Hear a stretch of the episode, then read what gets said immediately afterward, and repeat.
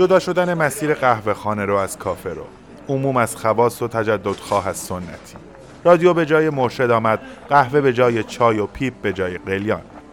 کافه نشینی و روشنفکر معابی در خیابانهای آلامود آن روزهای تهران. به کافه لغانته از رادیو نیست خوش آمدید.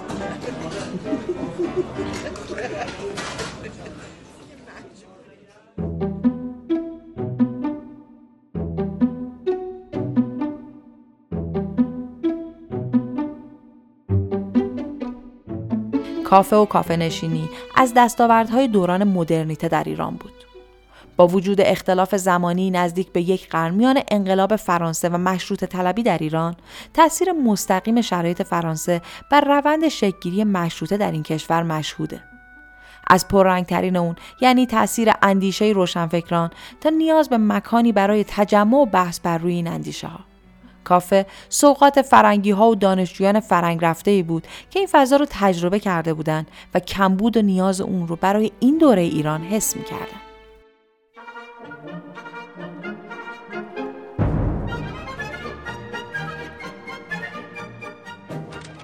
مجید بجنوردی لزوم پدیدایی پاتوقی متجددانه به مانند آنچه در اروپا رایج بود با شکل و شمایل متفاوت از چیزی که قهوه خونه ها و چای خونه ها عرضه کردن احساس می‌شد.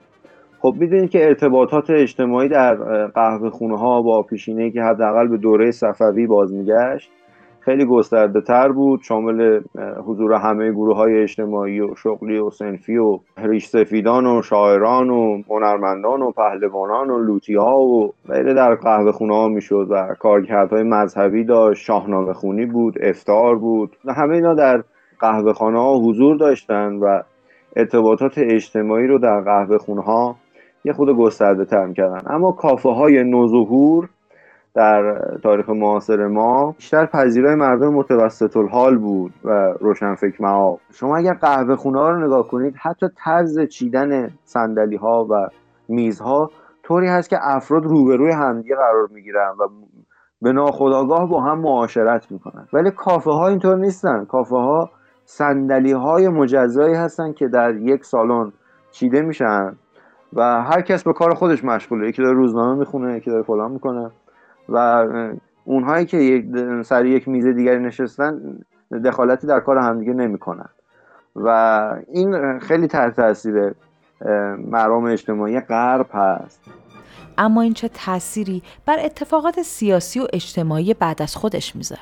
چرا در دوره جدید ما از اون بحث استبدادی فاصله می‌گیریم و مشروطه پدید میاد و در مسائل سیاسی رویکردهای خاص و جدیدتری در واقع اتخاذ میشه.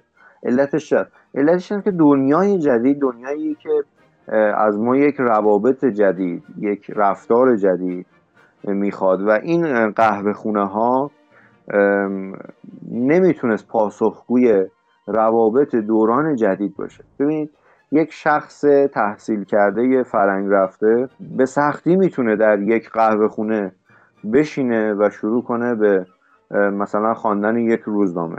خب اونجا خیلی سخت داره. یک روابط اجتماعی خاصی در قهوه خونه ها وجود داره که در کافه ها نیست. در نتیجه لازم بود که کافه ها در ایران و تهران پایگذاری بشه.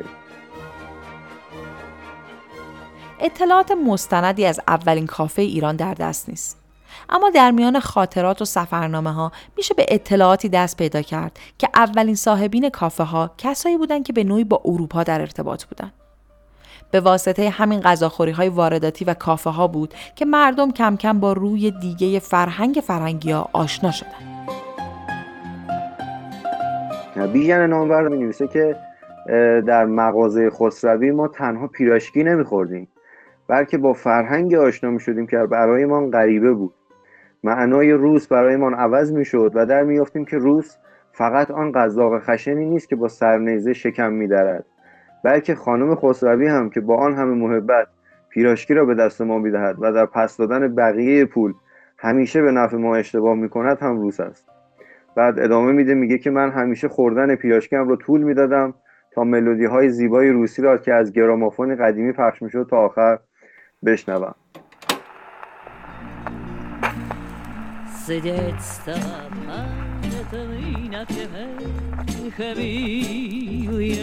تصویری که ما ایرانی ها از اروپایی ها تو ذهنمون داریم عموما یه تصویر خیلی خشن و استعمار زده ای هست در واقع اینطور می‌تونم بگم. ولی این کافه ها همونطور که بیژن نامور اشاره کرده روی دیگری از فرهنگ بیگانه رو به ما نشون دادن که و این در واقع تجدد از همینجا شروع میشه. ما می‌تونیم کافه نشینی در ایران رو محصول فرهنگ و میراث تجدد در عصر قاجار به شمار بیاریم.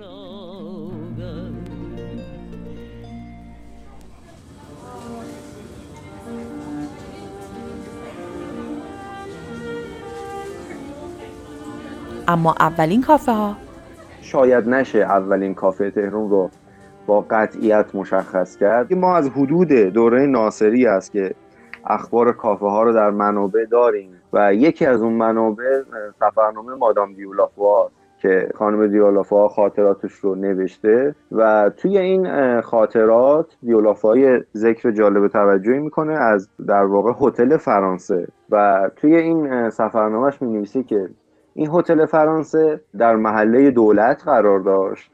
و حدود خیابونهای شمالی میدان توپانه امروز. و این هتل فرانسه در واقع کافه کوچکی بوده که یکی از هموطنان این خانم که فرانسوی بوده دایر کرده و دیولافا می نویسه به طوری که من بعدا فهمیدم این شخص سابقا شیرینی پز مخصوص شاه بوده. نظر به اینکه علما که شاه نباید شیرینی که با دست فرنگی ناپاک فراهم شده صرف نماید از شغل خود منفصل گردیده و برای امرار معاش این کافه را دایر کرده است. عبدالله بهرامی از کارمندان تشکیلات نظمیه در کتاب خاطراتش اوضاع سیاسی و اجتماعی ایران در اواخر دوره قاجار رو شرح میده و او هم از کافه های دوران خودش می نویسه. حالا کاری نداریم که چقدر صحت تاریخی می‌تونه داشته باشه اولین و دومین کافه که ایشون عبدالله بهرامی در خاطراتش ذکر کرده. می نوشته که اولین کافه که به طرز جدید در تهران پای گذاری شد مرحوم صدیق حضرت ایجاد نمود و این شخص مدتی در خارج از ایران تحصیل کرده بود. شاید در ماموریت های سیاسی هم عضویت داشت. خب این کافهش در خیابون لالزار نبش میدون مخبر و دوله در باغ بزرگی که در اون وقت وجود داشت قرار داشته طبق گفته عبدالله بهرامی و دومین کافه ای که عبدالله بهرامی ازش اسم می‌بره کافه ای هست که توسط نوکر امیر نظام تأسیس میشه و در اول خیابون لالزار در خانه بزرگی که محل سکونت نازم السلطنه بوده بحث من این هست که اگر دقت کنیم باز اخبار نخستین کافه ها رو که ما در تهران دنبال می‌کنیم یا توسط خود فرنگی ها تأسیس میشه به مانند آنچه بیالافا ذکر کرده و یا توسط کسانی که با فرهنگ در ارتباط بودند در واقع پایه گذاری شده.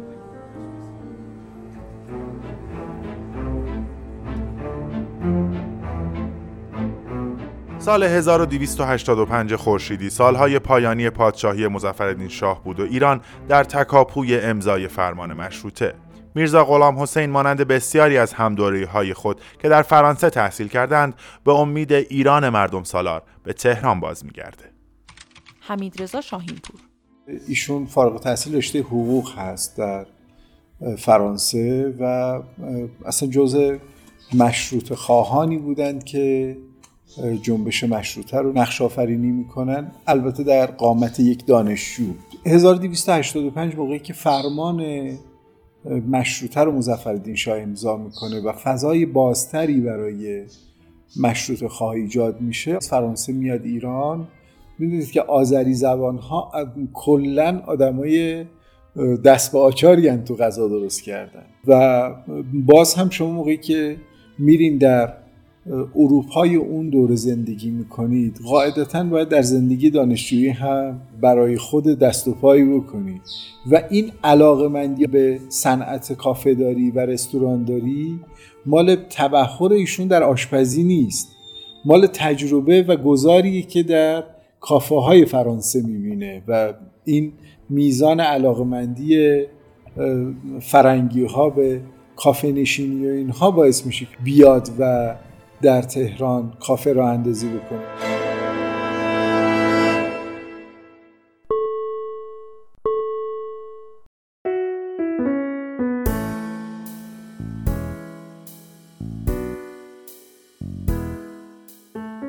قطعا شنونده های همیشگی ما در این سالها در انتهای هر اپیزود با اسم زیبان آشنا هستند. زیبان مالک و صاحب امتیاز رادیونیسته و فعالیت های فرهنگی بسیاری رو در این سالها انجام داده.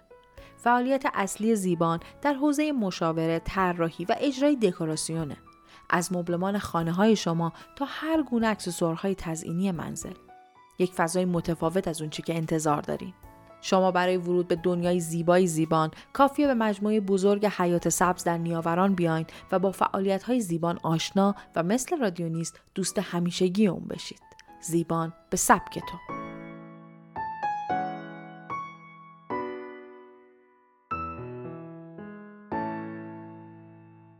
کاف لوقانته در سال 1285 شمسی در خیابون باب همایون تهران افتتاح میشه.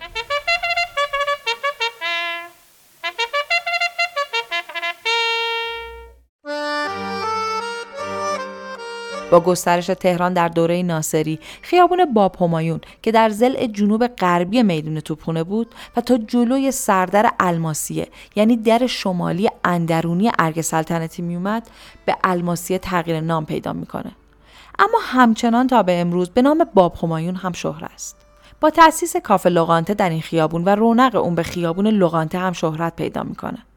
نام لقانطه ریشه لاتین داره و عثمانی ها به اون مهمانخانه و رستوران میگن که احتمالا ریشه مشترکی با واژه locate به معنی مکان در زبان انگلیسی داره و در برخی زبانها به پاتوق هم اشاره می‌کنه خیابانی پهن و مستقیم با پیاده‌رو و ردیف درختان و تیرهای چراغ روغنسوز و نرده های فلزی و دو ردیف مغازه شیک که همگی با نماهایی با تاقهای مدور و تاقک های مشبک مزین شدند.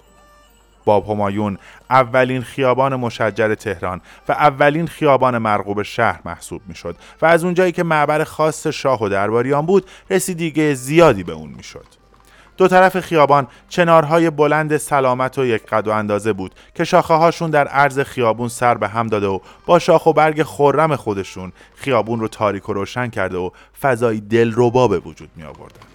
اما فضای کافه لغانتو و نیمکتهاش زیر سایه درختان این دالان بهشتی در کتاب تهران در قرن سیزدهم و تهران قدیم اثر جعفر شهری. کافه سالن مانندی بزرگ بود واقع در غرب شمال خیابان باب همایون یعنی اول خیابان دار و درختار و با صفای تهران.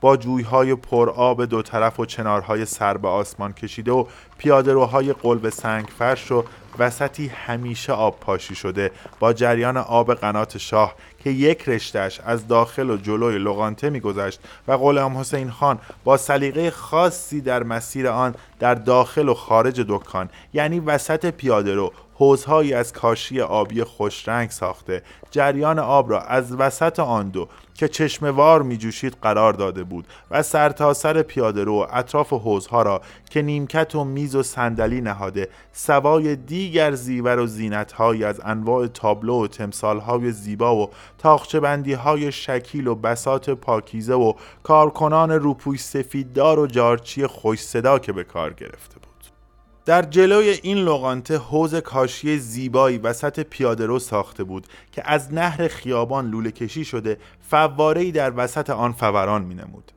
علاوه بر جریان قسمتی از آب نهر که از آن عبور می‌کرد و دور آن را گل و گلدان و قلیانهای بلور بادگیر نقره چیده شده حاشیه کنار نهر خیابان را چمنکاری و گلکاری نموده صفا و جلال و زیبایی جداگانه به آن داده بود علاوه بر داخل قهوه خانه که به مشابه همین حوز را ساخته در و دیوار سقف آن را با عکس ها و تابلوها و دیوار کوب ها و چلچراغ های متعدد زینت نموده تابستان ها با چیدن میز و صندلی در پیاده رو و زمستان ها در داخل از مشتریان پذیرایی می نمود.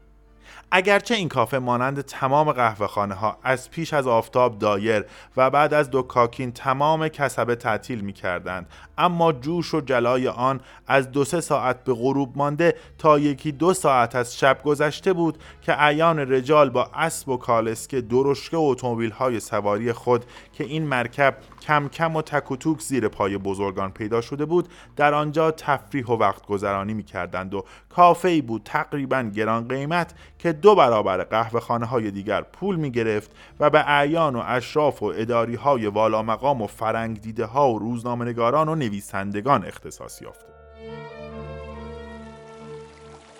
اما منوی این کافه اعیان که برای نخستین بار بر روی ظرفها و قاشق چنگالهاش نشان و نام رستوران یعنی لغانته حک شده بود.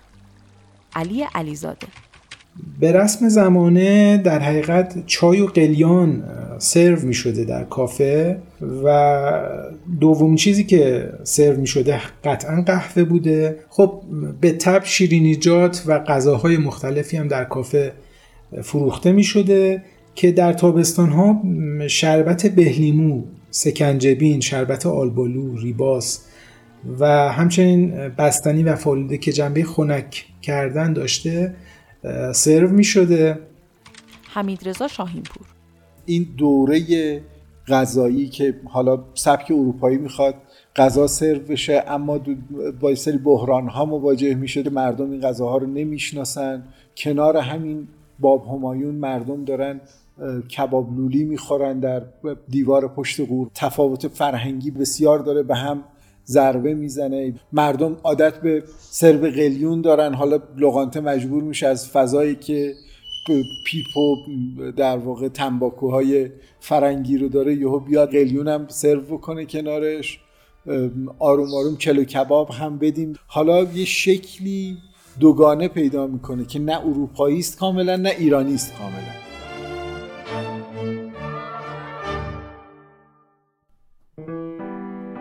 و خاطره جعفر شهری از کافه لغانته در ده دوازده سالگیش ده دوازده ساله بودم که با پسری همسال خود به نام محمد علی در میدان مشق تمرین دوچرخه سواری می کردیم. عصر روزی که پیاده و سوار و به نوبت از میدان به طرف خانه برمیگشتیم نزدیک دروازه باب همایون نوبت به من رسید که محمد علی را پیاده کرده سوار بشوم. و چون هنوز از روی رکاب و به تنهایی سوار شدن را بلد نشده بودیم دوچرخه را پهلوی سکوی کوتاه دروازه برده بر روی آن نشستیم و هنوز بر روی زین آن مستقر نشده بودم که به راه افتاد. به سرعت دور گرفت و چپ و راست به طرف سرازیری خیابان که دروازه به بعد با شیبی تند شروع میگردید شتاب برداشته. در آن حد سرعت که اختیار از دست من و رفیقم که به گرفتنم به شتابت گرفته. با همان شتاب جلوی لغانته به گلگیر عقب سمت راست اتومبیل سواری که کنار جو متوقف بود خورده. دوچرخه بین سپر و گلگیر آن مانده و من پشتکوار به وسط حوز پیاده روی لغانته افتادم. منظره دیدنیش آنجا بود که خودم که چون موش آب کشیده بیرون آورده شده بودم و در ترس جواب به مادر به خاطر سر و وضع و جوابگویی خرابی دوچرخه به دوچرخه ساز و مدعی سوم آنهایی که به دور حوز نشسته. لباسهای عالیشان خیس و به طرفم هجوم آور گردیده و به زیر مشت و لگدم انداختند و از آن سو خنده و مسخره بازی رهگذران و از بالای دروازه بوق و کرنای نقارچیان که برای اجرای برنامه روزانه آمده به صورت هو باد به سرناها انداختند و از طرفی شوفر و صاحب اتومبیل که گلگیر اتومبیلشان غور شده دوچرخه را به گرو کشیده بودند و در آن میان که آژان پست رسیده مطالبه تصدیق می نمود. دوچرخه کرایه‌ای که در اثر خوردن به گلگیر اتومبیل دو شاخهاش شکسته بعد از رهایی بیش از دو ساعت طول بکشد تا در آن چوب کرده مرمت ظاهریش نموده و با حیله تحویل بدهم و برای تأخیر دو سه ساعته آن کلاه پوستیم را که تا سالها همچنان به میخ دیوار دکانش می‌دیدم گرو بگذارم. 19 سال بعد از افتتاح کافه لغانته در باب همایون یعنی در سال 1304 و مصادف با انقراض دودمان قاجار و شروع سلطنت پهلوی غلام حسین خان که با اجباری شدن شناسنامه غلام حسین خان مولایی شده بود شعبه دوم کافه لغانته رو در امارت نظامیه واقع در جنوب باغ نگارستان بهارستان فعلی افتتاح می‌کنه که به لغانته مجلسی یا نظامی شهرت پیدا می‌کنه. اما داستان این امارت زیبای نظامیه چه بود؟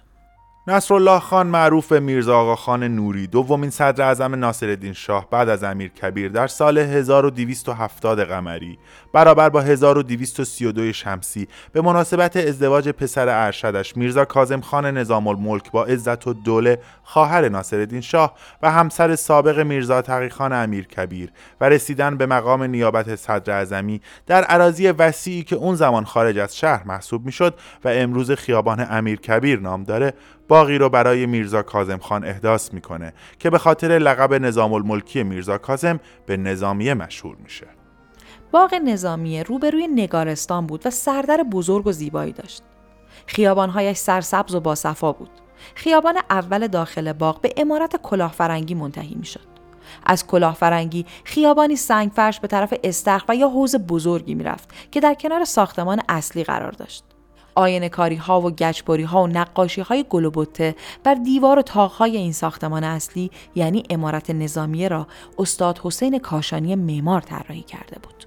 در دو طرف تالار اصلی امارت پنجره های ارسی بزرگ و وسیعی به قرینه وجود داشت و دیوارهای تالار از کف تا ارتفاع با سنگ مرمر زرنگار تبریز و قصیده های سروش اصفهانی آراسته شده بود و بر قسمت بالای دیوار تابلوهای نقاشی متعدد نصب شده بود. جنوب امارت هم حوز بسیار بزرگی ساخته شده بود که آب دو قنات صدرآباد و کازم آباد از فواره های وسط آن بیرون می آمد. اما در سال 1275 قمری برابر با 1237 شمسی بعد از اینکه میرزا آقاخان نوری مورد غضب ناصرالدین شاه قرار می‌گیره تبعید و طلاق عزت و دوله نیز اجبار جاری میشه میرزا کازم نیز به همراه پدر تبعید و برای امرار معاش مجبور به فروش بخش از عراضی این باغ بزرگ میشه. امارت مسعودیه تکه کوچک از بقایای بجای مانده از همین عراضیه. اما امارت نظامیه که زل شمالی باغ بوده برای میرزا کازم خان نظام الملک باقی میمونه. میرزا کازم در سال 1268 شمسی فوت می‌کنه. امارت به پسرش می‌رسه و بعد از فوت او هم به پسرانش. و در نهایت به نوه میرزا کازم یعنی حسین خاجنوری می‌رسه او هم در سال 1304 شمسی این امارت و قسمتی از باغ و استخر بزرگش رو به غلام حسین مولایی برای شعبه دوم لغانته اجاره میده.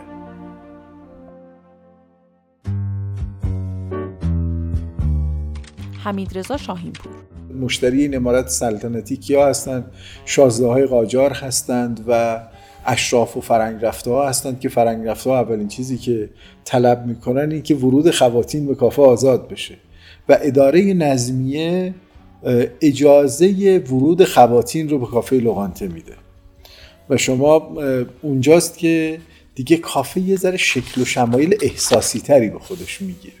یعنی دیگه حالا اون استخری روی که داشته و آب قناتی که میومده در استخر جلوی امارت نظامی جمع می شده به همراه هواشیش که حتما تو عکس های قدیمی چون خیلی از داخل امارت نظامی عکس نیست اما از بیرونش چند فریم عکسی وجود داره که شما می‌بینید به حال میز صندلی چیده شده در بالکن امارت نظامیه در پایین بالکن و دور تا دور استخر.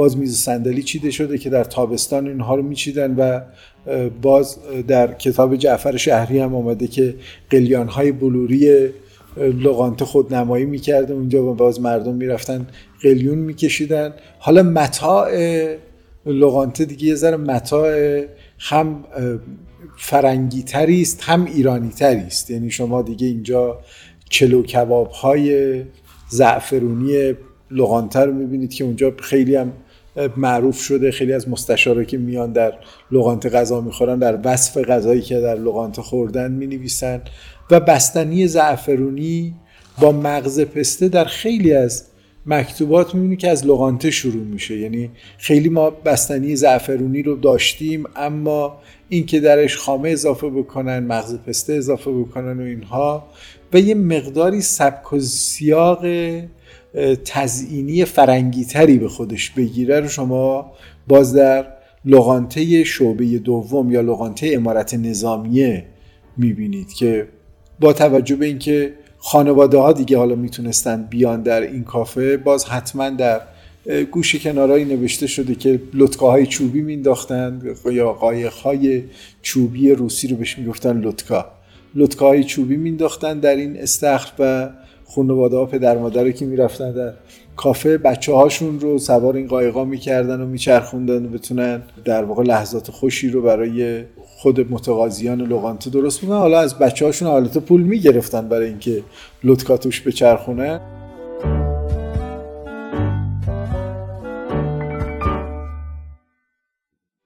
خسرو خورشیدی طراح و معلف کتاب آن روزگاران تهران که بناها و فضاهای کمتر دیده شده از آن دوران تهران را طراحی کرده در کتابش در وصف لغانتهی که در کودکی دیده اینطور می نویسه لغانته از قصرهای دوره قاجاری و شاید از آن زلال سلطان بوده است.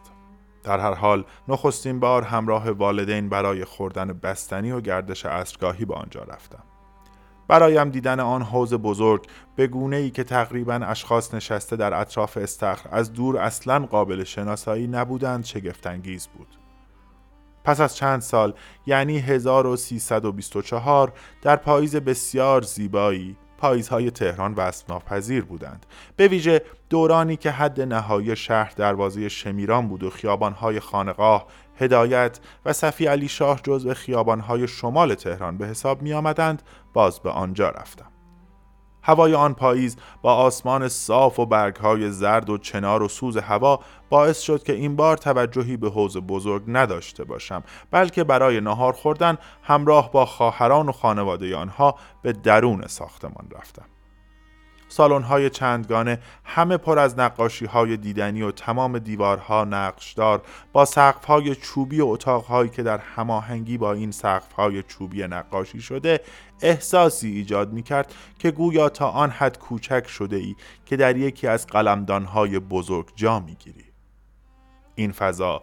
با این همه نقاشی و لوسترهای بسیار زیبای رنگی که نور آفتاب درخششی خاص به آنها میبخشید لذتی یگانه به انسان می‌داد. وقتی پس از چند سال برای ادامه تحصیل راهی ایتالیا شدم در برخی بناهای دوران باروک شاهد اتاقهایی پوشیده از دیوارهای نقاشی و سقفهای نقشدار شدم. بنای لغانته در واقع چیزی کمتر از آنها نداشت.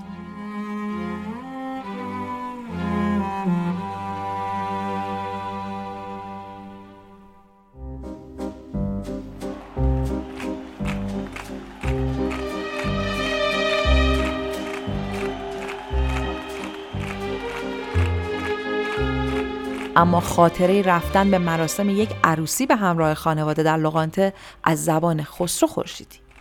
من کاملا یادمه لغانته آخرین بار بود که من اینجا یک مهمانی بود. در کنار اون حوز از بستگان عروسی بوده مهمانی داده بودن من دقیقا قشنگ اونجا یادمه بعد زل جنوبی خیابون بهارستان را می‌رفتیم.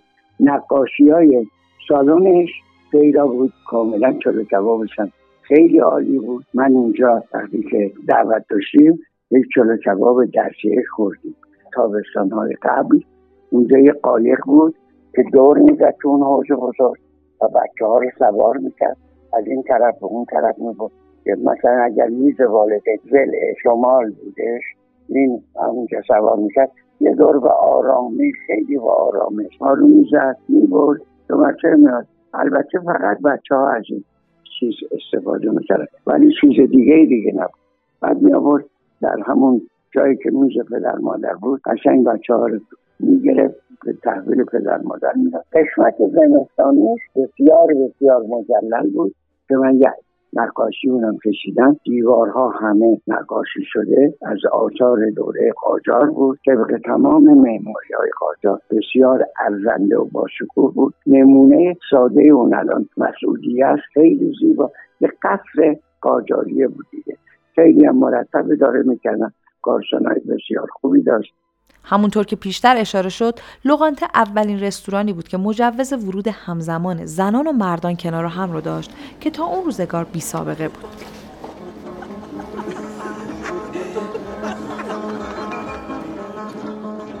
اما از دیگر ویژگی های بروز بودن لوغانته اجرای موسیقی در اون بود. حمید رضا شاهین بود. اجراهای درویش خان رو در لغانته امارت نظامی داریم تا اجراهای در واقع فرنگی معاب ها رو و فرنگ رفته ها رو هم در لغانته داریم. حتی ما اجرای ساخته های مجید وفادار رو در لغانته داریم. عارف قزوینی هم اجرا داشته. در واقع ما یک همکاری تنگاتنگی بین مجید وفادار و در واقع این پیوستگی موسیقیایی بین کارهای وفادار و عارف و امثال هم اینها وجود داره که موسیقی جای درستی اجرا می شده فریدون ناصری در متن چاپ شده از قول مرحوم بدیزاده اجراهای موسیقی در لغانته رو اینطور شرح میده. مرحوم بدیزاده چیزی را برای خود من گفت. گفت آقا یکی از مسائل حیرت آور دستگاه ضبط صوت که نبود.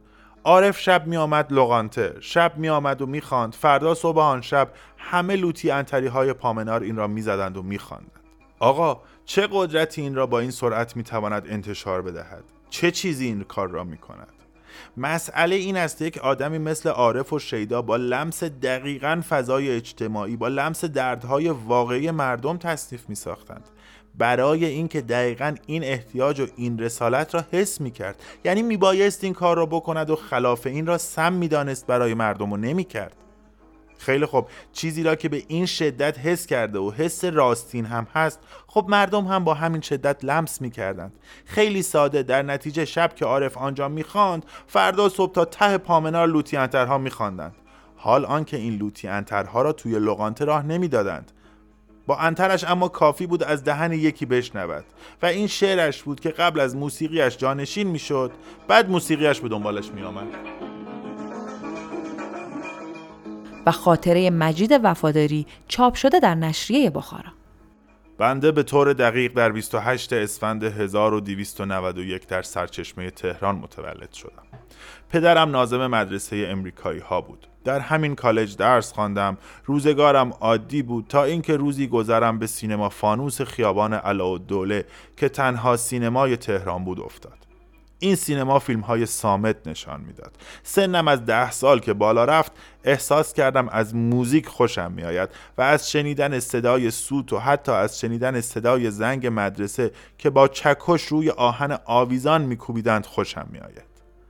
در سینما فانوس برای اولین بار یک پیانو را از نزدیک دیدم.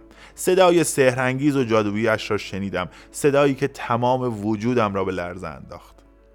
یادم میآید. آن وقتها تفریح بچه های تهران خوردن بستنی در مغازه لغانته در میدان بهارستان بود. پدرم هر وقت می‌خواست برای تفریح مرا به لغانته ببرد گریه می‌کردم و می‌خواستم به جای بستنی مرا به سینما فانوس ببرد تا صدای پیانو بشنوم.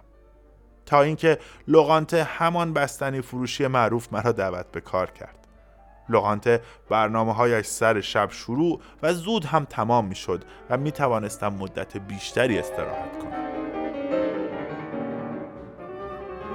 اما متن آگهی لغانته این کافه معروف و خاص شهر در میان رجال در روزنامه بلدیه که به دو زبان فارسی و فرانسه چاپ شده لغانته از بهترین و بزرگترین و باصفاترین رستوران های پایتخت که از هر جهت نظیف و پاکیزه می باشد.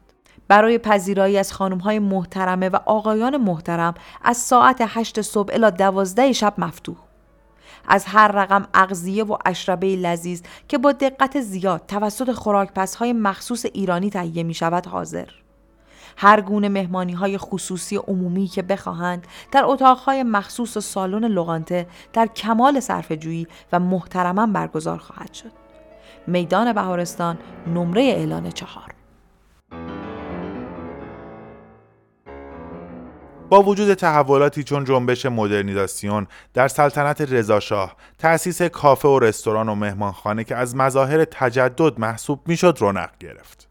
اما صاحبین این مشاغل توجه چندانی به کیفیت و آداب این مراکز نداشتند و به همین دلیل بلدیه تهران تصمیم می‌گیره یک قانون سنفی رو تنظیم کنه. از اولین کسانی که به کفالت کریم آقا بوزرج مهری کفیل شهرداری یا بلدیه وقت تهران برای تدوین این قانون دعوت میشه حاج غلام حسین خان مولایی است متن این قانون در مهر 1307 در روزنامه اطلاعات به چاپ می‌رسه و طبق اون از طرز ساخت بنا و طراحی داخلی تا نحوه پذیرایی و بهداشت تحت نظارت و چهارچوب این قانون قرار می‌گیره.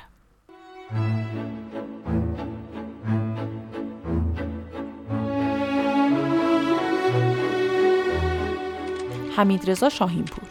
در قانون طرز بنای کافه بنده یکش آمده کافه و قهوه خانه یکیست درب کافه یا قهوه خانه هر چند عدد که باشد باید از کف تا سه چارک قابسازی و از آن به بالا تمام شیشه باشد. راجع به کف قهوه خانه یا کافه میگه بعد دقیقا شما اینجا دوره انشقاق نقاشی قهوه خانه ای از داخل کافه ها رو می‌بینید که در حدود وظایف کافه ها و پایین بند حدود وظایف کافه ها میگن که نقش صور غیر موزون اهم از قبیل دیو و اجداها و شیرین و فرهاد و رستم و دوباره میگه دیو و غیره اکیدن ممنوع است. یا در بند دیگری میگه پردخانی، حق بازی، آتش افروزی و غیره در کافه اکیدن ممنوع است. یعنی شما یک دوره ای هست که دیگه کاملا نقاش قهوه خانه بیکار میشه و کم کار میشه و نقالان قهوه خانه ما دیگه از دل قهوه خانه ها بیرون میان چون قانون بلدیه اجازه نقالی در قهوه خانه بهشون نمیده. و در واقع کافه ها هستند که از 1307 نقش پررنگتری در محافل میانی شهر و محافل روشنفکری به خودشون می‌گیرن قهوه خانه هم کمرنگ نشدن ها. اما شما دیگه به جای داشتن پرده جعبه آواز رو در قهوه خانه ها دارید یا صفحه های گرامافون سنگی رو دارین یا بعدها رادیو رو در قهوه خانه ها دارید مولایی شخصیتی فراتر از مدیریت یک کافه داشت و این رو در برنامه های متعدد خودش نشون می‌داد. مثل حضور بعد از زمین لرزه بزرگ 1308 در شمال خاوری ایران که 88 روستا ویران شدند و در حدود 3200 تن جان باختند. علی علیزاده از لیست کمک های چاپ شده در روزنامه توسط محمد درگاهی رئیس وقت نظمیه تهران میگه. یک آگهی در روزنامه اطلاعات 25 اردیبهشت 1308 که در اونجا یک اعلانی از دستگیری و مساعدت برای زلزله زدگان یعنی آگهی اعانه بوده در اصل. آگهی اعانه برای دستگیری و مساعدت از زلزله زدگان نوایی خراسان دیده میشه که لیست بلند بلایی از آدم ها در این آگهی دیده میشه. و یکی از این افراد آقای غلام حسین خان مولایی یا لغانته است که صد قران در اون موقع کمک به این اعانه کرده مولایی کافهش را بزرگ می کرد و شعبه های جدیدی به آن اضافه می کرد. بخش دیگری نیز به شعبه مجلس لغانته اضافه کرد که به نوعی شعبه سوم این مجموعه بود و در برخی خاطرات اون رو بخشی از همان لغانته مجلس یا نظامیه می‌دونن. اما حمید شاهینپور اینطور میگه شعبه سوم لغانتز همزمان که شعبه دوم و اول هم فعال هست در واقع فعالیتش رو شروع می‌کنه اما یه مقداری رنگ و بوی شهری تری می‌گیره. نه اونها رنگ و بوی روستایی داشتن و اونها یه مقداری فخر سلطنتی تو خودشون دارن. این کاملا سبک کافه های آمیانه اروپایی میشه و به خاطر همین خیلی سندلی های لهستانی استفاده می‌کنن جعبه آواز استفاده می‌کنن دستگاه رادیو میاد داخلش. سبک اروپایی میشه و شعبه سوم هم شروع به فعالیت می‌کنه با عنوان لغانته جلوخان مجلس شورای ملی. بعضیا به اشتباه شعبه دوم رو میگن لغانته جلوخان مجلس شورای ملی ولی لغانته شعبه دوم همیشه به اسم لغانته نظامیه معروف بوده یا امارت نظامی. همینجور که در پرونده سبکی هم می‌بینید نوشته امارت نظامیه و نقاشی های آن لغانته کنونی. یعنی هیچ جا در مستندات ما لغانته امارت نظامیه رو به عنوان جلوخان مجلس شورای ملی نداریم و جلوخان مجلس شورای ملی کلا پاتوق در واقع نماینده های مجلس آدم هایی که کار اداری می‌کنن و سیاسیون این قشر که حالا دیگه نسل مثلا پدر آقای محیط تبا تبایی هست بدی و زمان فروزانفره تازه بعدها صادق هدایت ها هستن و اولین دستگاه اسپرسو ماشین رو که از کمپانی بیزرا توی ایتالیا خریداری می‌کنن میاره و در کافه لغانته جلوخانه مجلس شورای ملی نصب می‌کنه. یعنی اولین جایی که در ایران قهوه اسپرسو میده جلوخانه مجلس شورای ملیه.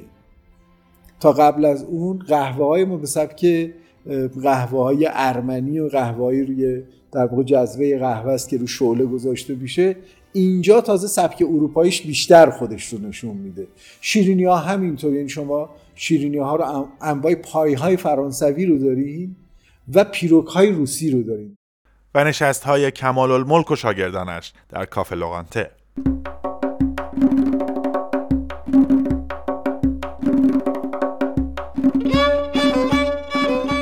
همینجوری که می‌دونید کمال الملک در مدیر مدرسه صنایع مستظرفه ایران بوده و حاضر نمیشه پورتری از رضاخان نقاشی بکشه.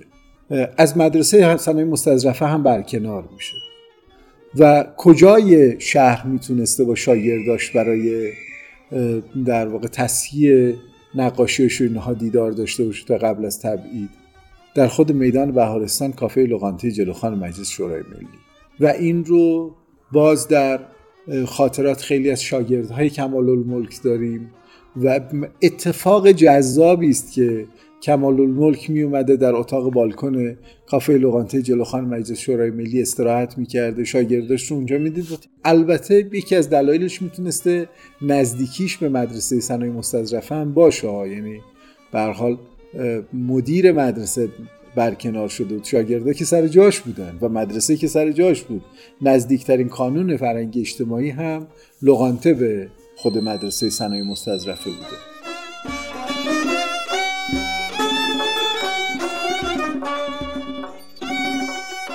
سال 1309 اولین فیلم تاریخ سینمای ایران به نام آبی و رابی ساخته میشه که قسمت از این فیلم در لغانته نظامیه و جلوخان مجلس فیلم برداری شده.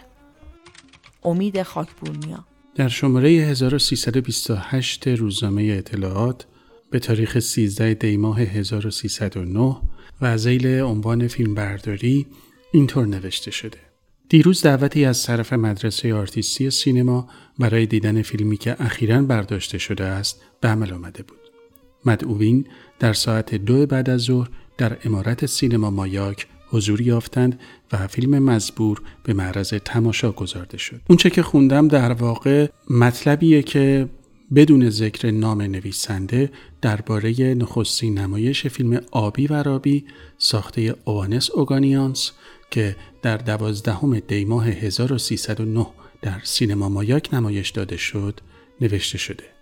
در جای دیگه از همین مطلب اشاره شده که فیلمی که دیروز نشان داده شد یک قسمت مربوط به منظره شهر تهران در چند سال قبل و منظره شهر تهران کنونی و ساختمانها و خیابانهای جدید و تأسیس آن بود. فیلم تو لوکیشن های مختلفی فیلم برداری شد از جمله باغ چهل فواره که در حوالی باغشاه واقع بود، خیابون شاهرضا، باغ پل چوبی، خیابون علاء دوله و میدون توپخونه و کافه لوغانته. در قسمتی که مربوط به کافه لوغانته میشه در کتاب فیلم شناخت ایران جلد اولش تعلیف جناب عباس بهارلو اینطور نوشته شده در رستوران لوقانته آبی و رابی سفارش مرغ می دهند.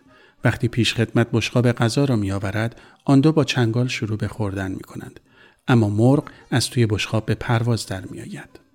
از جمله یادداشت‌های مختلفی که پیرامون این فیلم نوشته شده یادداشتی است به تاریخ مهر ماه 1329 در شماره یکم ستاره صلح مقاله با عنوان صنعت سینما در ایران که با امضای میم مبارک که در واقع کسی نبوده جز فرخ قفاری نوشته شده. قفاری تو این یادداشت عنوان کرده در اون زمان فیلم کمیکی تهیه شد که اغلب صحنه آن در رستوران لوغانته در میدان بهارستان برداشته شده بود و پر از حقه های فنی بود. با توجه به از بین رفتن فیلم تو آتیش سوزی سینما مایاک توضیح بیشتری نمیشه درباره سکانس مربوط به کافه لوغانته تو فیلم آبی و رابی داد مخصوصا تو منابعی که من در دسترس داشتم و گشتم به چیز خاصی برخورد نکردم و قطعا که این تنها فیلم در تاریخ سینما ایران بوده که تصاویری از کافه لوغانته در اون به ثبت رسیده.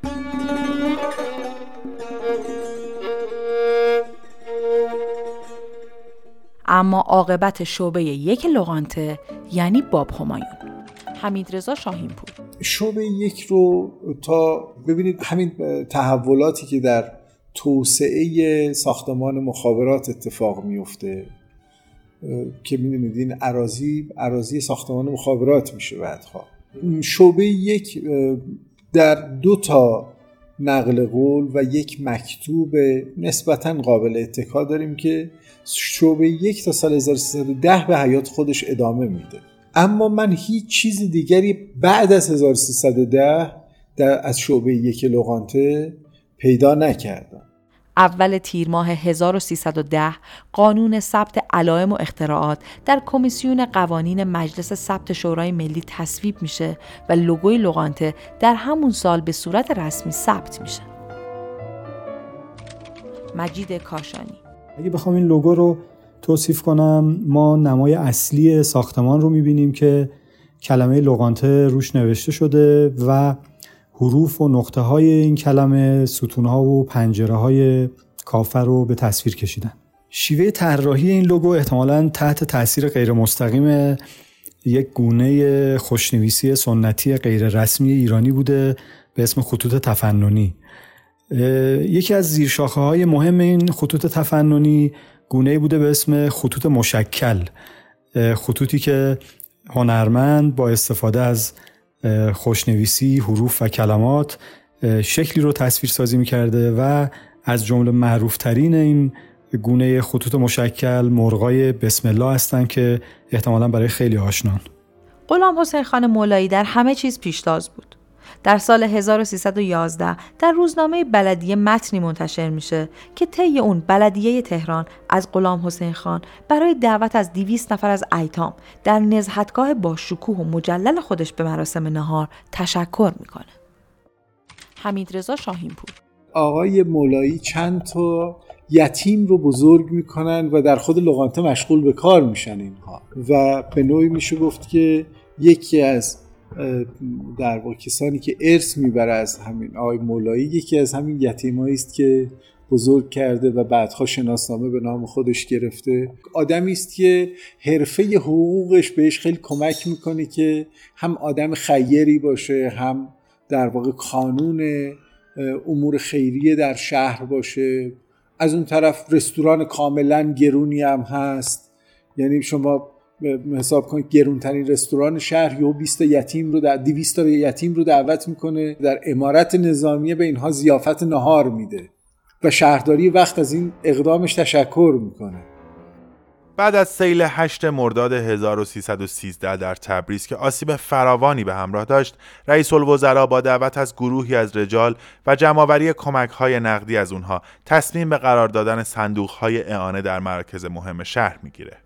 که نام لوگانته در کنار تلگراف خانه و دفاتر گمرکی در این لیست دیده میشه. در نهم مهر ماه 1313 غلام حسین خان مولایی کاندید شورای شهر یا انجمن بلدیه تهران میشه و در لیست 60 نفره پیشنهادی قرار می‌گیره. اما در نهایت در لیست 12 نفره نهایی نیست. او چند سال بعد هم در انتخابات چهاردهم شورای ملی از اعضای انجمن نظارت بر انتخابات میشه و البته از طرف منتقدینش متهم به جهت دهی می‌گفتند او لوقانته را محل جلسات سیاسی خودش قرار داده و از نمایندگان طرفدار سرمایداری حمایت پنهان کرده. و به همین سبب هم یک بار مورد سوء قصد قرار می‌گیره که با مداخله شهربانی نجات پیدا می‌کنه در این میان غلام حسین مولایی بعد از لغانته تعطیل شده باب همایون، لغانته امارت نظامیه و لغانته جلوخان مجلس چهارمین شعبش رو در خیابون لالزار افتتاح می‌کنه.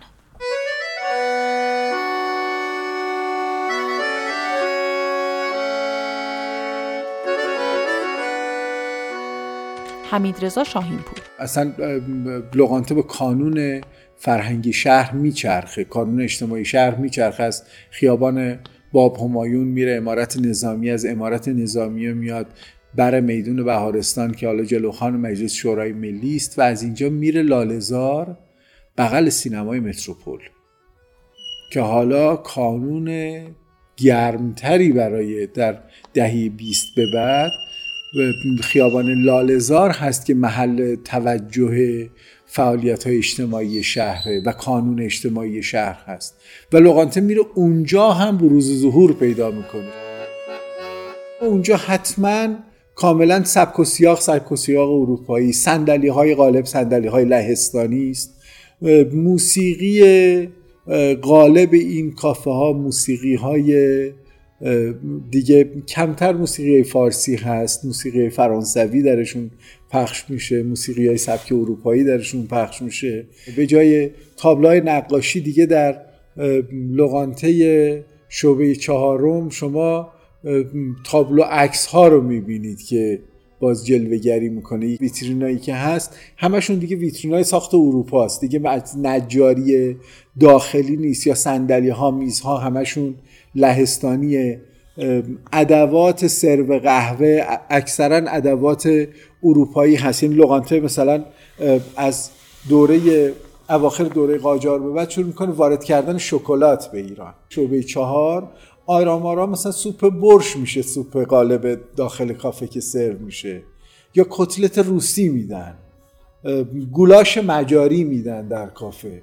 قهوه ها رو مثلا قهوه فرانسه یا قهوه فرانسه هم که در واقع اوله می‌دادن. قهوه به همراه شیر کنار هم که بهش می‌گفتن اوله حالا دیگه سربازان متفقین میان در این کافه. آرام آرام اخبار جنگ جانی دوم پخش میشه. متفقین حضور دارن. سبک و سیاق اروپایی قهوه سرو میشه. غذاهای روسی داده میشه. غذاهای در واقع فرانسوی داده میشه بعضی از غذاهای مجاری سرو میشه توش و یک شکل کاملا اروپایی به خود شعبه چهارم می‌گیره. دیگه اینجا قلیون سرو نمی‌کنه. اما سیگار کشیدن بر سبک به سبک کافای اروپایی توش آزاره. در سال 1315 صاحب ملک نظامیه یعنی حسین خاج نوری قصد فروش اون رو داره. آندره گودار مدیر اداره عتیقیات و موزه ملی ایران در اون زمان تلاش زیادی می‌کنه که ملک رو از فروش نجات بده تا اینکه در 28 خرداد 1315 امارت نظامیه که نوشته شده استثناعا به نام لغانته خوانده می شود و نقاشی های اون رو اثر ملی اعلام و ثبت می یکی از نقاشی های معروف این امارت نقاشی صف سلام بود. ریشه این تصویر رو در نقش برجسته های تخت جمشید شاهد هستیم که صفی منظم از نمایندگان ملل مختلف به بارگاه شاهنشاهی میان تا هدایاشون رو تقدیم کنند. در دوره قاجار هم فتحعلی شاه که بسیار اهل تجمل و شکوه و مراسم بود از عبدالله خان نقاش باشی می‌خواد که تصویر او و درباریانش رو در این مراسم نقاشی کنه. اولین صف سلامی که ترسیم شد چنان مورد توجه قرار گرفت که چندین بار در دوره فتلی شاه و شاهان پس از او تکرار شد. البته نمونه اولیه ذکر شده در دوره پهلوی تخریب و از میان میره. علی اصغر میرزایی مهر سنی الملک یا همون ابوالحسن خان قفاری ثانی کسی که در واقع میشه گفت مهمترین شخصیت هنری اوایل نیمه دوم عهد قاجار بود که سعی و تلاش در فراگیری آموزه های هنر طبیعتگرای اروپایی داشت. به سفارش اعتماد و دوله در کاخ نظامیه تابلوی بزرگ رنگ روغنی رو روی پارچه نه دیگه روی دیوار کشید که توش 85 شخصیت نه دیگه 118 شخصیت. 85 تن از بزرگان پیرامون شاه رو احاطه کرده بودند که طبیعتا یکی از اونام خود سفارش دهنده یعنی جناب اعتماد الدوله نوری بود. این تابلو مدتهای مدیدی در کاخ نظامیه قرار داشت.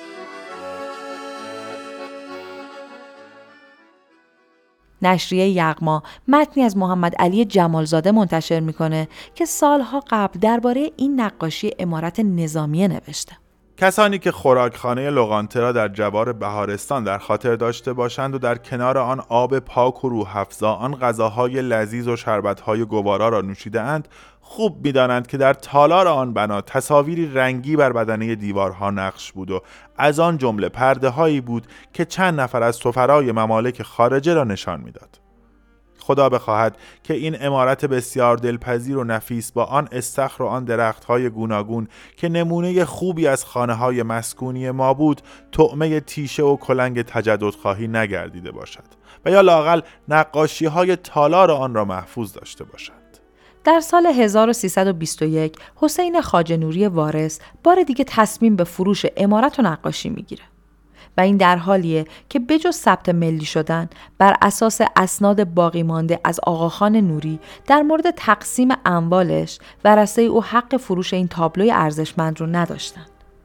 اما چند سال بعد یعنی در سال 1327 بود که این ملک به فروش می‌رسه. حاج علی نقی کاشی از تجار ثروتمند تهران بالاخره امارت ثبت ملی شده نظامیه رو خریداری می‌کنه تا به جای اون یک ساختمان چهار طبقه بسازه.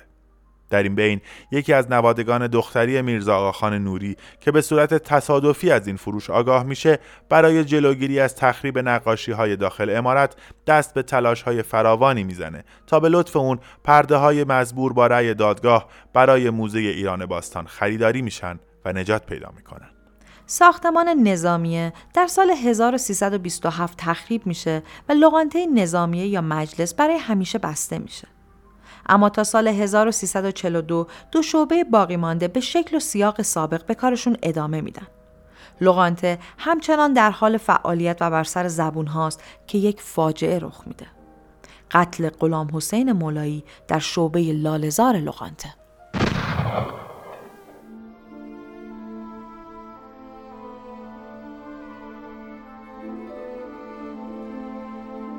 حمید رضا شاهینپور. لغانته در اوج تعطیل شده و در اوج شما اسناد اداره نظمیه رو که می‌بینی در دهی چهل و اسنادی که بعدها به اداره آگاهی منتقل شده بود اینها. آقای غلام حسین خان در کافه شعبه چهارم متاسفانه به قتل می‌رسه و هیچ موقع معلوم نشد که قاتل این قتل کی بوده و چرا این اتفاق افتاده و از اون به بعد هست که کافه لغانت کاملا تعطیل میشه. اما پرونده قتل ایشون همینطور باز میمونه و هیچ موقع جنبندی نمیشه که چرا ایشون. حال من معتقدم که آقای مولایی آرام نمیشسته و در خیلی از محافل سیاسی حضور داشته. بعضا یه جاهایی گفته می شده که آقای مولایی فراماسونر بوده نمی‌دونم. من مستنداتی پیدا نکردم که ایشون فراماسونر بوده ولی گفته میشه یا در تحولات مجلس نقش داره در تحولات اجتماعی نقش داره در تحولات قوانین سنفی نقش داره و این حتما می‌تونسته به حال دشمنهایی رو هم برای مولایی داشته باشه.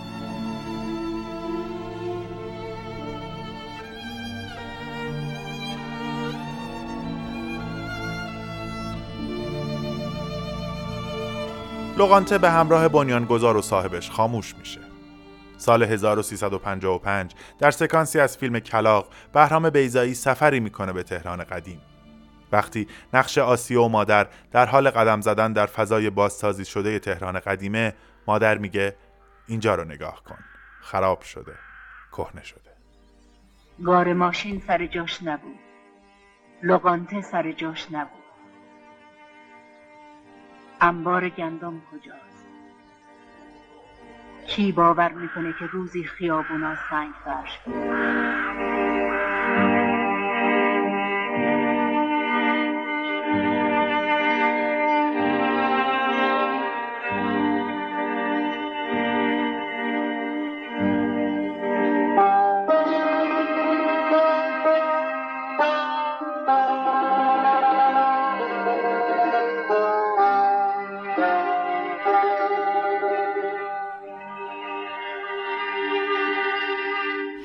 پنجاهمین شماره از رادیو نیست رو شنیدید که در آذر ماه ضبط و تدوین و در یکم بهمن ماه 1402 منتشر میشه. بیشک ساختن اپیزود کافه لغانته امکان پذیر نبود بدون لطف و همراهی عزیزانی چون حمید رضا شاهینپور، علی اصغر میرزایی مهر، خسرو خورشیدی، علی علیزاده، مجید بجنوردی، امید خاکبورنیا، مجید کاشانی، احمد محیط تباتبایی، عرفان رفیعی و امیر حسین قاسمی. همچنین تشکر می‌کنیم از آرش صابرنیا، حمید وکیل باشی و محمد مهدی فراهانی. منابع استفاده شده در این شماره کتاب تهران در قرن سیزدهم و کتاب تهران قدیم نوشته جعفر شهری. کتاب روزنامه خاطرات عین السلطنه نوشته قهرمان میرزا سالور. مقاله چهارراه سرچشمه تهران نوشته ابراهیم تیموری. مقاله ابنیه و آثار تاریخی یک گوش از امارت نظامیه. از نشریه یادگار سال 1334 مقاله سیل تبریز نوشته کاوه بیات. مقاله میرزا ابوالحسن خان سنی الملک قفاری مؤسس نخستین هنرستان نقاشی در ایران نوشته یحیی زوکا ذکر این نکته ضروریه که رادیونیست یک پادکست مصاحبه محوره که بخش عمدهش رو خاطرات مردمی تشکیل میده که جدا از صحت و سقمش حس مردم اون دوره از تاریخ رو نسبت به اون مکان تشریح می‌کنه و با توجه به مصاحبه و خاطر محور بودن اون رادیونیست نمی‌تونه صحت اطلاعات بیان شده رو صد درصد تایید کنه و مسئولیت اون بر عهده خود اشخاصه این اپیزود در تمامی اپهای پادگیر قابل شنیدنه و شما برای دسترسی به همه اپیزودها و مطالب تکمیلی می‌تونید به سایت ما یعنی www.radionist.com مراجعه کنید.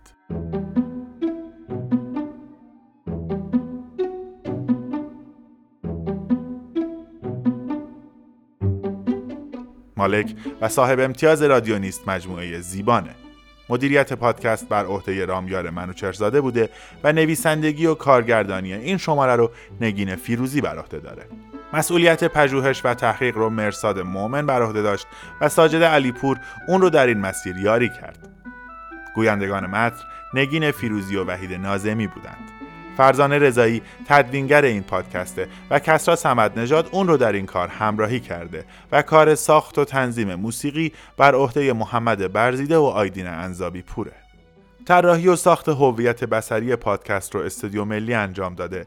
موشنها و کارهای گرافیکی بر عهده نرگس فداکاره و پشتیبانی فضای مجازی رو امین شیرپور انجام میده.